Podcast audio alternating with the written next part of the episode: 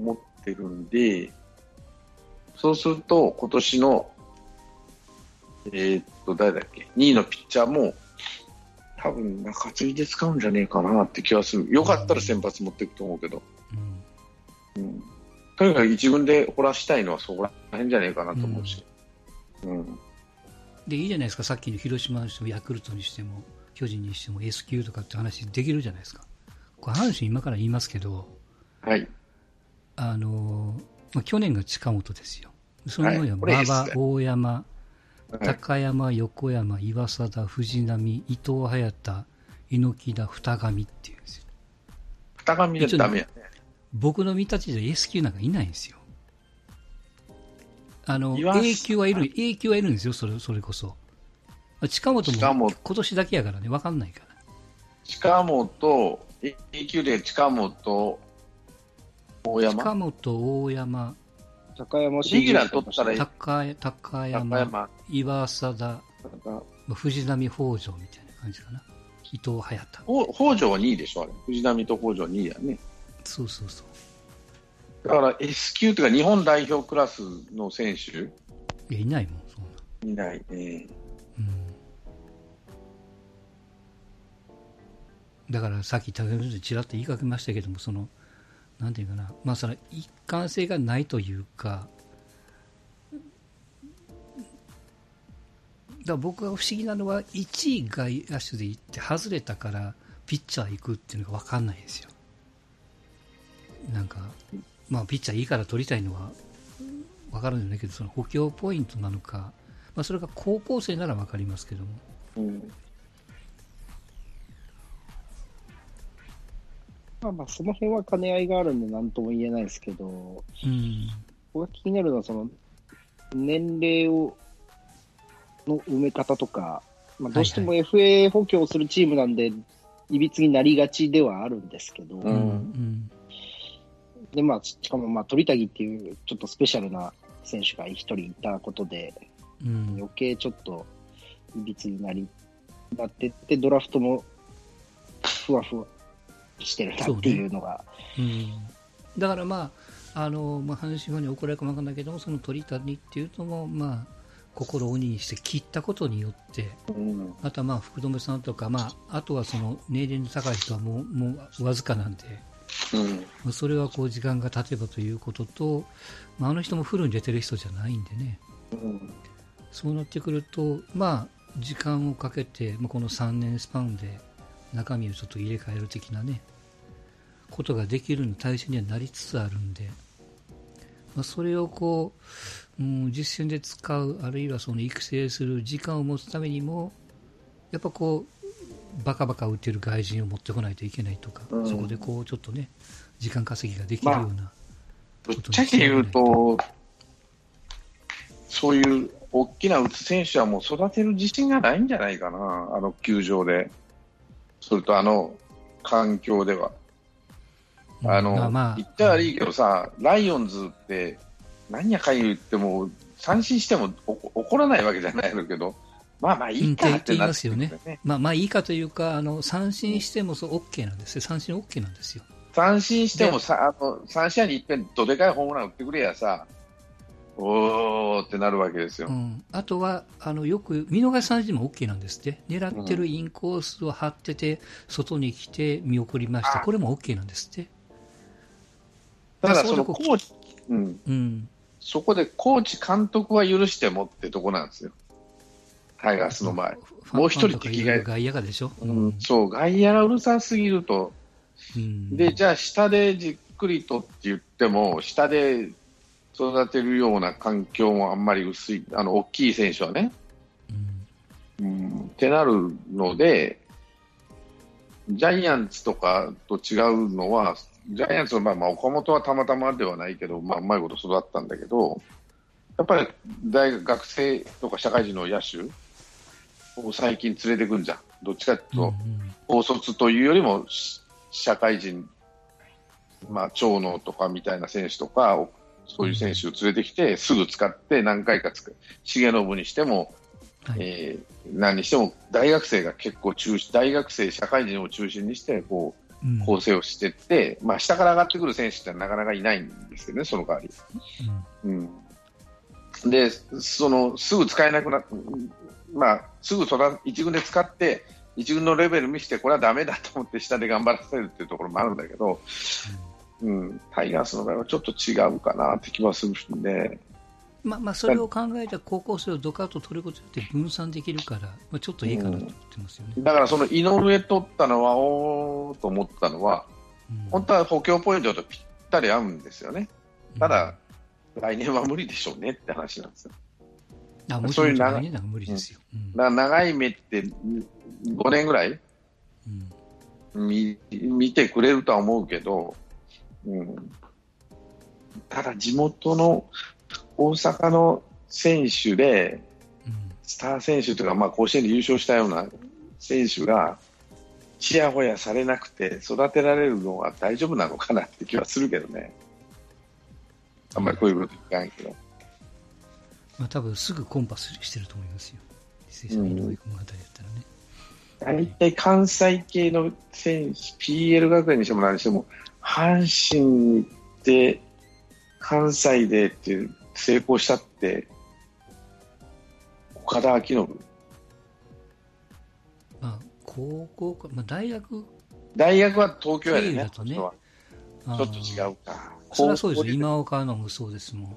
うん、だから、大学大阪の大、大阪の高校で、で、そのまますぐ入って、うん、成功してるって、タイガースの野手にしても、まあ、藤浪がそうだったんだろうけど、うん、まあまあ、高校生だとそうですよね。えー、っと、まあ、上位だと藤波、北条ぐらいですよ。うん、北条は、まあ違うか。あそこは青森の学校なんで、うん、地元という意識が皆さん、まあ、ですよ、うん、そこのところがもったいない。ドラゴンズなんかよく言われるのはさ、昔よく言われたのは、工藤とか牧原とか持ってかれたんでね、しょっちゅうしょっちゅう。その時に、まあ、結構ドラゴンズは言われてたんですよ。なんで地元の選手を取らんねやで取ったと思ったら藤尾とかさ、ね、山田菊夫とかさ、ああっていうような選手。まあ、近藤真一ぐらいかな、最初だけちょっと良かったぐらいは、地元のスターを取ってね。最近でも取ってるよね。最近こう、なんか、ネオにしても石川にしても、まあ、周平は、うん、あの、神奈川の子で、あの、甲府の選手やけども、うん、あと大島がそうでしょ、共栄高校やし、うん、うん、だ結構地元、あの藤島、頑張って、はいはい、そうね、そういう選手は取れてるんじゃないかなと思うんだけど、だから阪神もせっかく関西の土壌があるんだけど、やっぱりそこのところ、阪神、分かってるのか分かってないのか分からんけど、地域の引き倒ししちゃうのかなって気はせんでもないですけどね。どうなんですかね。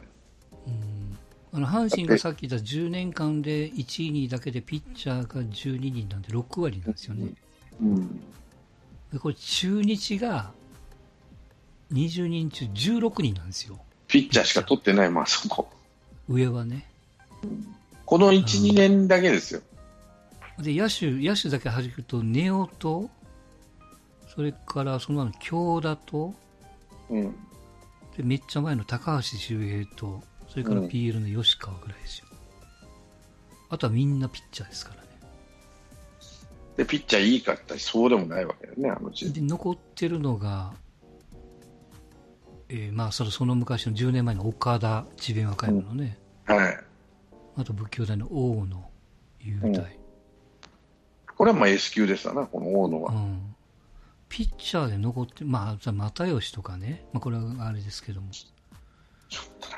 まあ、佐藤勝とか、うん、小笠原、まあ、これも、小笠原まあ合格としてもね、うん、で最近、明治の柳、うん、柳もね、まだこれは1年やから、まともなのは。うん。うん、去年の梅津とかね、まあ、苦戦してる鈴木翔太とか、福田とか。ここも2年連続やれるとかさ、大野だって確年だからね。うん。一昨年ダメで今年、その前は良かったけど、今年はいいけどとかさ。だピッチャーで苦労してるけども、最近苦順がいいから。うん。うん、苦渋がいいからって上位に行けるわけではないんだけどね。うん、まあまあでも選手取れてるからね、小笠原、柳、鈴木、根尾って取れてるから、どっちにしても。苦渋がいいっていうか、言うと楽天なんだったけどね。うん。うん、まあ今年は3位に入ったけど。うん。で、ちょっとあと、まあ、横浜が、あの、高見さんさっきその、えっ、ー、と、一本釣りで、えー、遠いの森を取りと。で、立命の坂本明治の伊勢、智弁和歌山の東、ここに取られましたけどもね。これいいキャッチャーなんだよな。で、海星のショート、青森の海老名、有明の浅田と。まあ、だから上位はいいけども、ちょっと僕もわかんないよね、ここはね。うん、やっぱりこう森がちょっとクエスチョンマーク。ぐらいですか。で、さっきとパ・リーグが、うん、えっ、ー、と、まあ、佐々木を当てた千葉ロッテ。佐々木、いや、ロッテかって感じだったね。うん。まあ、まあ、いいとこ行ったんじゃないですか、他の球団より。いやー、佐々木、ロッテってピッチャー育てるの下手やからね。今、吉井さんやもんね、ピッチャーね。去年吉井さんか。うん、だって、ここ10年で唐川、あと誰おる？高卒でも吉井さんがいるんだったらいいチームなんで、いいところただ吉井さんってさ、いいんだけど、いいんだけど、うん、5年も4年、4年も5年もやる人じゃないからね、あのチーム、一つのチームで。絶対揉めて出てきちゃうん佐々木はとにかく入り口だけですよ。あの、うん、プロの入り口をしっかり教えてもらったらいいと思いますよ。でも、でも佐々木って3年はかかるんじゃないのいや、全然3年かかって全然 OK じゃないですか。ただ、その間に吉井さんいなくなっちゃうと思うよ。あの人のこっちゃで。うん、だからこそ入り口をちゃんと教えてもらうってところですよ。途中でコーチ変わったんだね。でも、途中で変わるのはもう分かんないんです。それはもうしょうがないんです。しょうがない。でも、最初です、それでも、吉井っていう、ね、ああいう長身ピッチャーを育てたことがある人って少ないわけで、日本球界に。うん。成功例を持ってる人やからね。持ってる人のところに行けたっていうのは大きいんじゃないですかね。大きいと思う。いや、俺はロッテっていう球団のマイナス面が大きい気がするね。過去に全然ピッチャーをそういうパワー系のピッチャーっていうのは育ててないんだよな、確か。まあ、うん、だから、佐々木に関しては今まで企画がないんで何とも言えないですね。うん。うん、だからその、例えばね、ライオンズの松坂とかさ、うん、えっ、と、楽天のマー君とか、まあ、日ハムのダルビッシュ、大谷とか、うん、うん、パリーグじゃない。で、パリーグのチームで成功、そういうピッチャーを育てて、大投手にしね、ものすごい素質の成功例があるって言ったら、ないんだよね、ロッテは。パ・リーグの割にはっていう気はするんですよ。だから、どうかな。まあ、まあでもそれは、マー君取る前の楽天だってそうだったわけじゃないですか。うん、でもラ、ま、マー君取って、まあ、この、まあ、まあ、星野と佐藤さんでうまいことやって、その後、まあ、釣りにしたって、吉井を引っ張ってきてるっていうところはにロッテのそう強い意志を感じますよね、ピッチャーを育てようっていう。うん、チャンスはあると思いますよ、他の、うん、まあ、まあ、あえて名前は挙げんけども、適当なコーチよりも。っていう感じがするし、意外とここもだから、まあ、高校生の有名人、藤原がおり、安田がおりでしょ？うん、あのピッチャーここら辺はあと、あっても。3年後に、3年以内にこの2人が出てこないと、うん、ね、でもそれぐらい直して佐々木もそれぐらいでいいんじゃないかなと思いますよ。うん。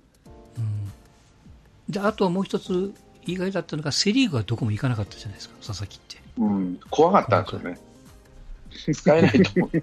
うん、怖かったっていうか、要育てんっていうか、ビッて僕らのが楽だもんと思ったんじゃないのうん。うんだからまあそんなもんですよ。うん。えー、あとは、うんまあ、上からいくと、埼玉西武が佐々木を外して、まあ、巨人として宮川ってと、うん、もうライオンズほど分かりやすいドラフトないね。今年の穴埋めを必死になって埋めてきたって感じで、3人とも社会人の、社会人と独立リーグのピッチャーで、うん、もうすぐ使えそうな、ね、申し訳ないけど、僕、3人ともあんま好きじゃないピッチャーだよね。いや、俺、投手はピッチャー、あ、これいいなと思ったけどね、パワー上からこう投げ下ろすような。まあ、まあ、いや、これ好き嫌いですよ。面白くないっていう、そこだけですよ。宮川ってね、安定はしてるけどもね。だから、欲しかったのはああいうピッチャーでしょ。先発で、5回、6回までなんとか言ってくれください。あと中杉1人は。もうとにかくこのチームはピッチャーです。打つ方は特にその即戦力のピッチャーね、とにかくね。うん、もう明日使えるピッチャー、うん、8勝来、もう来年8勝上げてくれるようなピッチャー、うん、もしくは中継ぎで4、50試合投げてくれるピッチャー、うん、もうそれが一番欲しかったんだ。で、あのー、昔の健高の、まあ、4年経ちましたけども、今、本田鈴鹿の柘植君ね。柘植君と、ね、キャッチャーで。うん、あと日大さんの井上君ね、これもどうかと思うけども。で、まあ、とどめに徳島の岸を取ってね。これが俺嬉しかったね。いや、うん、ライオンズ、やるじゃんと。まあまあ、そうね。まあ、岸を取るぐらいから多分松坂も取るんやろうなと思っちゃったね。これを見てね。イオンズってね、なんだかんだ言ってバッター作るのうまいもん。うん、その、大きいのもそうだけど、細かい。ただ、外野手いないって言ってたな。それはあの、秋山の代わりに、じゃあ誰がすんのってことじゃないですか。だからその岸あたりをセンター守らすんじゃないかなと思うけどね、足あるから。守らしたいと思って、すぐは使えんにしてもね、うん、例えば金子がレフト守ってでしょ。金子センター持ってくるかもしれないし。うん、いやまあまあでも下にまだ、うん、ね、マネヤとかアイトとか結構いますからね。うちゃうちゃおるから。そうそうそう。えー、徳春組がね、何人かおるんです、あそこね。西川とかね。えー、それから、ソフトバンク、まあ、石川外し、まあ、これ意外だと JR 西村の佐藤永樹と外野手ね。バッターどうしても欲しかったよね。うん、でも佐藤じゃないよっていうその長距離砲だったのにと思っちゃったけどもね。あとここにね東海大の海の息と。キャッチャー。キャッチャー。でもキャッチャーやらさんかもしれない打てるようやったら。ただその2番手キャッチャーがもう高いが終わりでしょ。う年いってるからね。年いってるからところだけどね、その代わりかなと思ったりするけどね。うん。まあまあ、気がいたりするんですよね。福祉のつもりなんかもそうやけども。で、えっ、と、楽天か、佐々木を外して、まあ、大ガスの小深田行き、うん、まあこれがやっぱり1位なんかと思っちゃったけど、まあ、2位に智弁和歌山の黒川行きと、うん、慶応のピッチャー取り、都城の東の武藤駅と九三大のピッチャー？本田鈴鹿のピッチャー。明石のキャッチャー取った時はびっくりしましたが、うん、もうちっちゃい子ね。ででもう一つ意外だったのがその大分のこの江川ってキャッチャーがねやっぱり評価低かったんやなと思って。あれもうちょっといいかなと思ってたけどね。うん。どっか取るかと思ってましたが阪神行くんかなと思ってましたけどね、空いてたから。いうかさ、結果的に育成と。うん、今年ってキャッチャーみんな取ってない？よっぽど不足しとんねやなと思って。高校生キャッチャー。今年の高校生キャッチャーが豊作だったですね。うん、のもあるんだろうけど、その、あんまり例年キャッチャー取りたがらんねやけど。まあまあ、あの、あれですよ、その外すタイミングなんですよ。そのあの楽天島を出すんでしょ。うんで、ここだから操るがもっとちゃんとしてたらこんなことにならないんですけども。うん、皆さん、キャッチャー、どこのチームもキャ高校生キャッチャー1人以上はか一人か二人は取ってるかな、うん、阪神してもその小宮山がもうクビクビになってるからね。だって誰だったっけ、途中で現役復帰させられたの、星か、ライオンズの。うん。まあ、あれはだから、2, 軍でキャッチャー回らないからでしょ、うん、だからもうそそれそのために入れてるっていうところもあるから、うん、打てるようやったら外野守らしたらいいしみたいな感じやろうな。ねえー、それから日ハムが、まあ、佐々木外して、まあ、JFE の川野鳥と、うん、いいの取ったな東海理科の縦の、うん、僕は今年の12人の中でこの JFE に進歩のカードが一番やるんじゃないかと思ってます。ああ。これ、えのきだっぽくないですか？川野って。もう、ももうちょっといいかな。うん、イメージはもうちょっといいイメージですね。うん、し、僕はここ、最近、その若いうちに都市対抗を経験してる経験値っていうのは、うん高校生の時に甲子園出たことよりも大きいんじゃないかなって思ってて、でっかいかなその東京ドームで大歓声の中でやるっていう経験の方が、うん、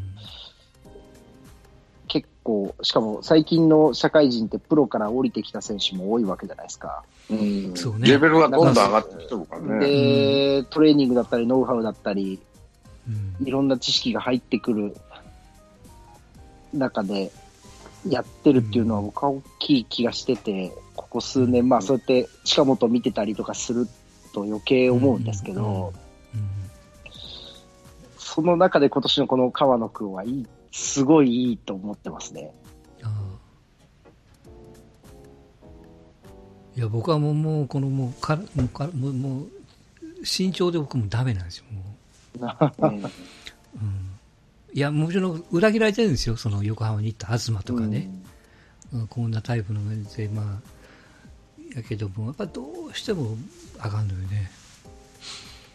うん、確かにいいと思いますよ。これだから、えー、っと、阪神も行くって言われたからね、外れでね。うん、うん、まあ、よういかんかったなと思ってましたけど。広島も外してたら行ってたはと思うんで。行ってたかもわかんないね。うん、行ってた、まあ、地元ですしね。うん、うん、多かったと思うよ。だから意外に少なくてびっくりしたんですよね。うん、外れ2位でもっとかぶるかと思ってましたけど。うん。うん。どんだけオリックスが運ないねんと思っちゃいましたけどね。うん。ないね。まあ、そうか、木崎君とかね。長身のピッチャーも取り。まあ、日ハムはその高校生にはもうあのここでよく言う直前に迫ってますから、あそこ、まあ、栗山さんが1年単位で結果を出さんといかんということもあって長期戦じゃなくてその、まあ、タラントコの即戦力のカバーと、うん、えー、まあ、新しい球場のための、ね、目玉を今回佐々木って逃したわけですから。作らんといかんってことでしょうな。ピッチャーも年いってきてるからね、ここもね。もうね、うん、で、オリックスですよ。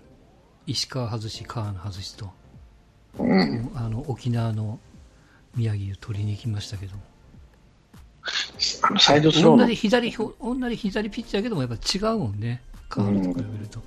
宮城、ね、まあまあまあまあ、高校生だから、これ、これからどう負けるか分からんけど、身長がないのはね、うん、まあ、まだ細いからね、身長も。さることながら。まあ、宮城は、最悪野手でも潰しが効く。可能性ありますからね。っていうことも言われてるからね。うん、ただまあ、2位にね、あの、駿河のショート取ってるから。うん、この子名前が出てたしね。うん、うん。まあ、近代の村西それからあの津田学園のマイクも取っちゃいましたからね、うん、うん、でおまけに5位に国際武道大の元菅生の勝俣を勝俣はい。5番目に、うん、勝俣やっぱり評価低いんやね、うん、高校生の時3位って言ったんですえっと 2, 2位までにいかんかったらプロいかんって言ってたよ、ね、あそうかそうかそうか。うん。もう大好きやったけどね、うん、なかなか、もう大学行ってすぐサードでやってましたもんね。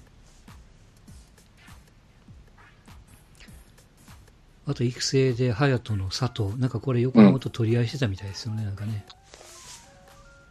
横浜が取りに行きかけましたけど。育成を頑張って8人、なんか3軍作るんやってね。そういえば。えー、ってね。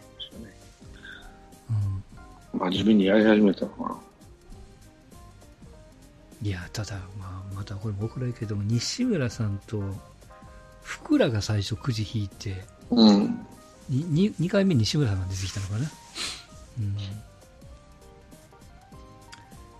っぱもうちょっと明るい監督にしなきゃいけないんじゃないかなと思うね。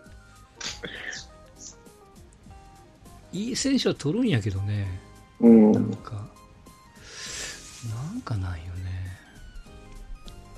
不思議なもんで。といった感じの、はい、ドラフトでしたが、うん、まあ、結果、阪神は、えー、っと、宗師の西って、阪神の西の親戚って知ってました？うん、中で見た。なんかおじいちゃん、おじいちゃん同士でも三重県出身なんかなと思った。だって、西って小物高校で、確か三重県じゃねえかな。ちょっと思ったら違ったんやな。うん。だから、うん、だからめっちゃ遠いんですよね、その親戚っつっても。うん、確か。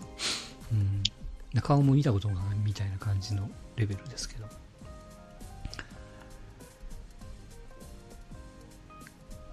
まあ、そんなところですが。お二方どうですか？どこが一番好きなドラフトですか？うん、あれだな。羨ましいなと思ったらヤクルト。ヤクルト。うん、か、ライオンズ。うん。わかりやすいなと思ったの。うん。うん。ロッテ、ロッテはあと3年で上位に行かんとまずいよなと思うんだけどね。うん。うん、3年から、まあ、選手が出てくる、出てこないもあるんだろうけど、はい、勝たないと、あのチームは。うん、うん、こんだけドラフト成功した、成功したって、一時オリックスがそれ結構言われてたじゃん、ここ10年前ぐらい、10年から5年前。ね、ずっと言うてたね。ところがチームは低迷し倒してるじゃん。全然出てこないし。出てきたと思ったら山本由伸っていう下位の選手だったりするし。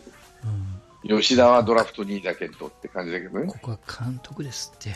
うん、だからそうすると、育てて、そのドラフトがせでもドラフトって非常に大事なんで、スカウティングってね、うん、一番、うん、あのチームの根幹っていうか、あの基礎なんだけど、うん、やっぱチームっていう、その監督もそうだけど、なんていうの、球団自体がちゃんと育てる気っていうかさ、育てる気はどこにだってあるんだろうけど、なんていうのかな、うん、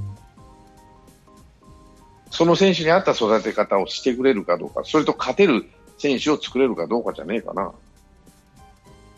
うん、もうそうだし、まあ、さっき言ったそのドラフト1位、2位っていうのは極力主力になる確率が高いっていうことでピックアップしただけですけどもこれをドラフトの5位の下位まで含めると下位の選手がね今1軍で活躍してる選手もいっぱいいるしその辺がこうバランスなのと、あとは育てた育てたくても選手がいないとどうにもならないからね、僕的にでもさ、その、うん、今の上位チーム、例えば、どうなんかな、俺、これちゃんと見てないから分からんけど、うん、1位、2位、3位の選手が活躍しているチームと、下位の選手が比較的活躍が大きいチームと、どっちが勝ってるんだろうね。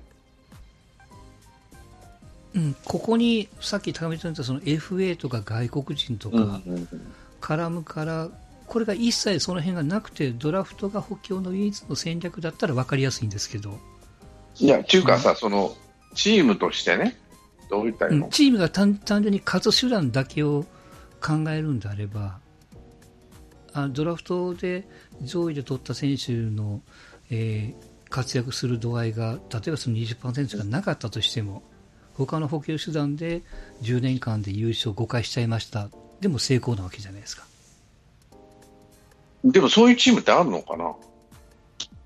ドラフトの1位、2位が活躍しなくて補強補強でソフトバンクなんかそうなんじゃないですか今。ソフトバンクずっとこう上位がだいぶ失敗してたんじゃない？っていうか、あの上がってこなくていい状態でもあそこって補強って何してる？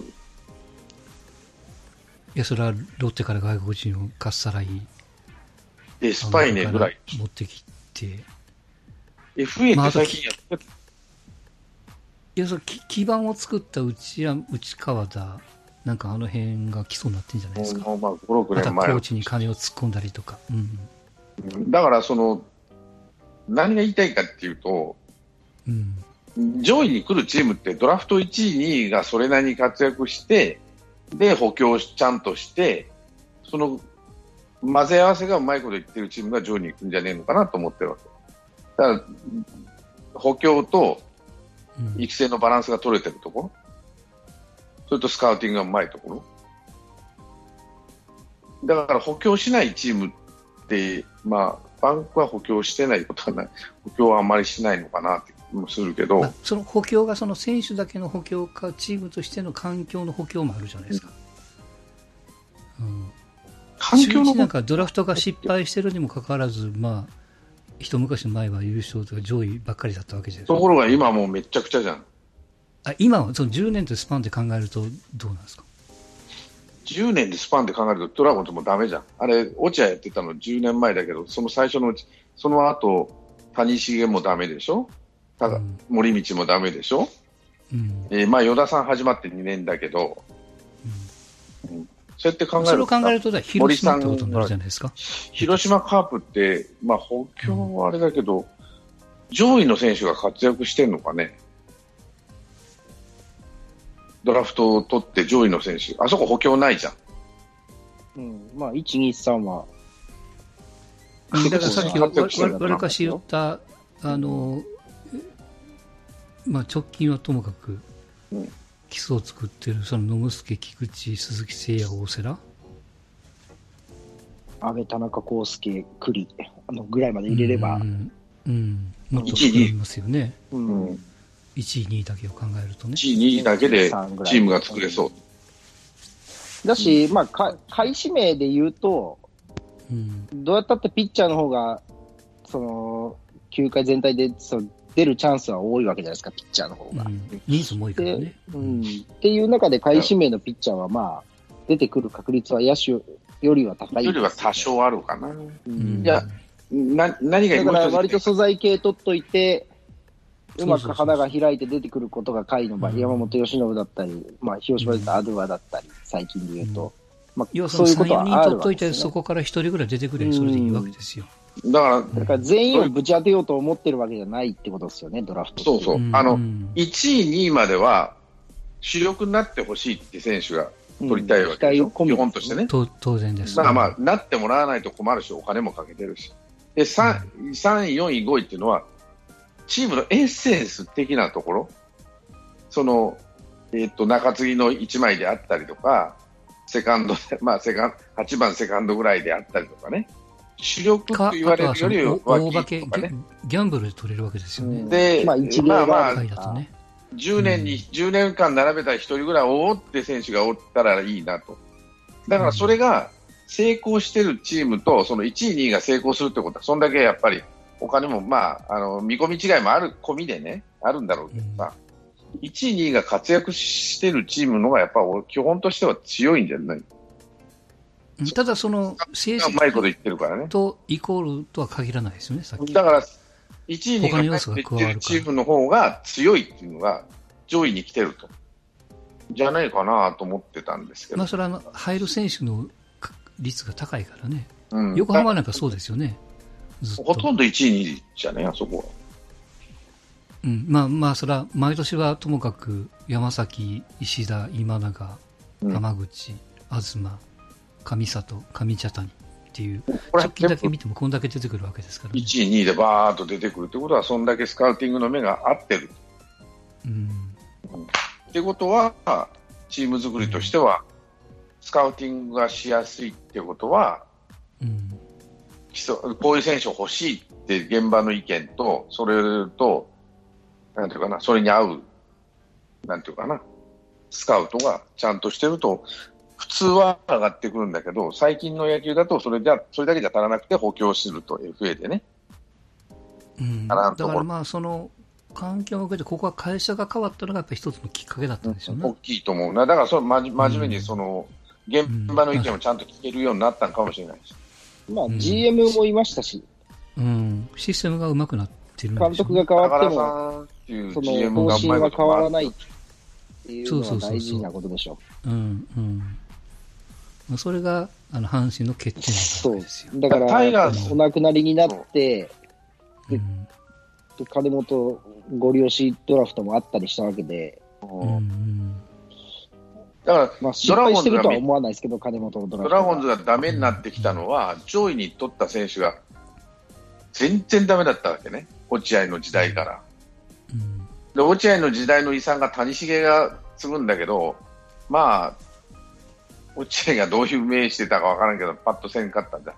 それでやっぱ出てくるのはカイズの選手ぐらいなもんでって話になると、うん、やっぱり1位、2位で取ってきた選手がそれなりにやって、それあの甲斐選手がそこのなんて隙間を埋めるじゃないですか、うん、いうチームの方が土台としてはしっかりしてくるんじゃない？で、それの足らない分が、例えば先発が1枚足らないのを FA で取ったりとか、3番バッターがいないのから外あの外国人で取ったりとか。まあ、ということはこう中日なんか2年連続で、まあ、ネオ石川と取れてるっていうのは、ただまあこれ花咲くってたら高校生やから3年後やわね。うん、まあわかんないですよね、周平だって今年ようやく、そう、あれも何年前の話やね。堂林の時ですよね。そうそう、周平と堂林取り替えるかって話もあったもんね、僕らの中では。何年前やろ ?6、7年前でしょ、うん、もっと前ですよ。7、8年前。堂林ともう10年ぐらい経つんやな。だからやっぱ、その、そうや、2009年やもんね。響いて、高校生のドラフト1位を取って、チームに響いてくるったら3年以降じゃん。3年から5年後ぐらいじゃん。うん、そのチームにとって響いてくるのね。ドラフト上位の1位を取った。まあ、稀にその、藤波の1年目みたいにすぐ出てくるのもあるけど、それはまあ、まれ、うん、はね、イレギュラー、そうそうそう。20年に1人ぐらいはね、あんなのは、チームにとっては。ジャイアンツならほとんどいないけどね、その高校生ドラフト1位でいった堀内以来、うん、活10勝上げたピッチャー一人もいないもんね。そのまれを、まあ、期間をともかく続けてたのが日ハムなわけじゃないですか。そう。でも日ハムは1年目は2人とも活躍してないからね。あ2人だけあの期間は別にその即じゃなくて、2年目、3年目あたりから出してるわけじゃないですか。特に出てきて主力に即。ただ、もう一つ意外といいのはライオンズのピッチャーだったりするんですよね。今、パッとしないけど、今井にしても、高橋光成にしても、えー、と、あともう一人誰だったかな。上位におるようなピッチャー。ただ今年はパッとせんだけど、あ菊池雄星にしてもね。うん、でも松本渡る今年やりましたしね。うん、松本もいいんだろうけど、エースじゃないしなってなるわけなんで、まあだからそのエースになり変わるニールっていうのが来たから良かったわけじゃないですか。あれは菊池の穴埋めをしてくれたからね。うん。うん、あでっかいよね。エースいなくなって、その代わりニールが10勝1敗ぐらいで、11勝1敗ぐらいでやってくれたんで、多分まあ、いい外国人、あの補強がうまいこと言ったっていうんで、ライオンズは結構上の方じゃねえかなと思うんだけどな。だから難しいと思いますよ、その、まあ、壁になってくれるというか、ニールがいるから、相手の主力のピッチャーがニールにぶつかり、自分の相手はちょっとランクが下がるみたいなことも起こりうるわけでしょ。うん、藤浪が阪神の同エースになっちゃったら、常に当たるのは菅野であり、大瀬良であり、でもね、そみたいなことも起こりうるわけじゃないですか。でもそれは、どのチームのエースもそれを乗り越えないとね、大野雄大だってまあね、エースになってきたけど、うん、うんどのチームでもやっぱりそういうピッチャーがおるところが上位に上がってくるんで、エースと言われるピッチャーはね。で、そういうトータル加味して、じゃあチームとして1番ですか、2番ですかっていうことなわけやからね。ただ、そのエースって言われる人たちさ、今ずらずらっと名前挙げた人たちね、うん、そのやっぱドラフト1位なんだよな。うん、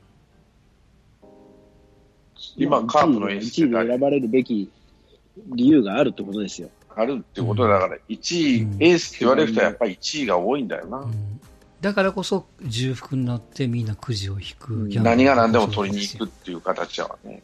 だからそれは1位だから育ってるっていうわけじゃなくて、そういう素質を、うん、やっぱ12球団のドラフト、そのスカウトの人たちが、認めてるってことは、ね、まあ、そんだけってことですよね。うん、1位になりうる選手ってことですよね。まあ、言い方変えれば12人しかいないんだからね、日本で。うん、このな何人手を挙げてるのか分かんないけど、まあ、なりたいって人込みでや2000人か3000人おるわけでしょ？あの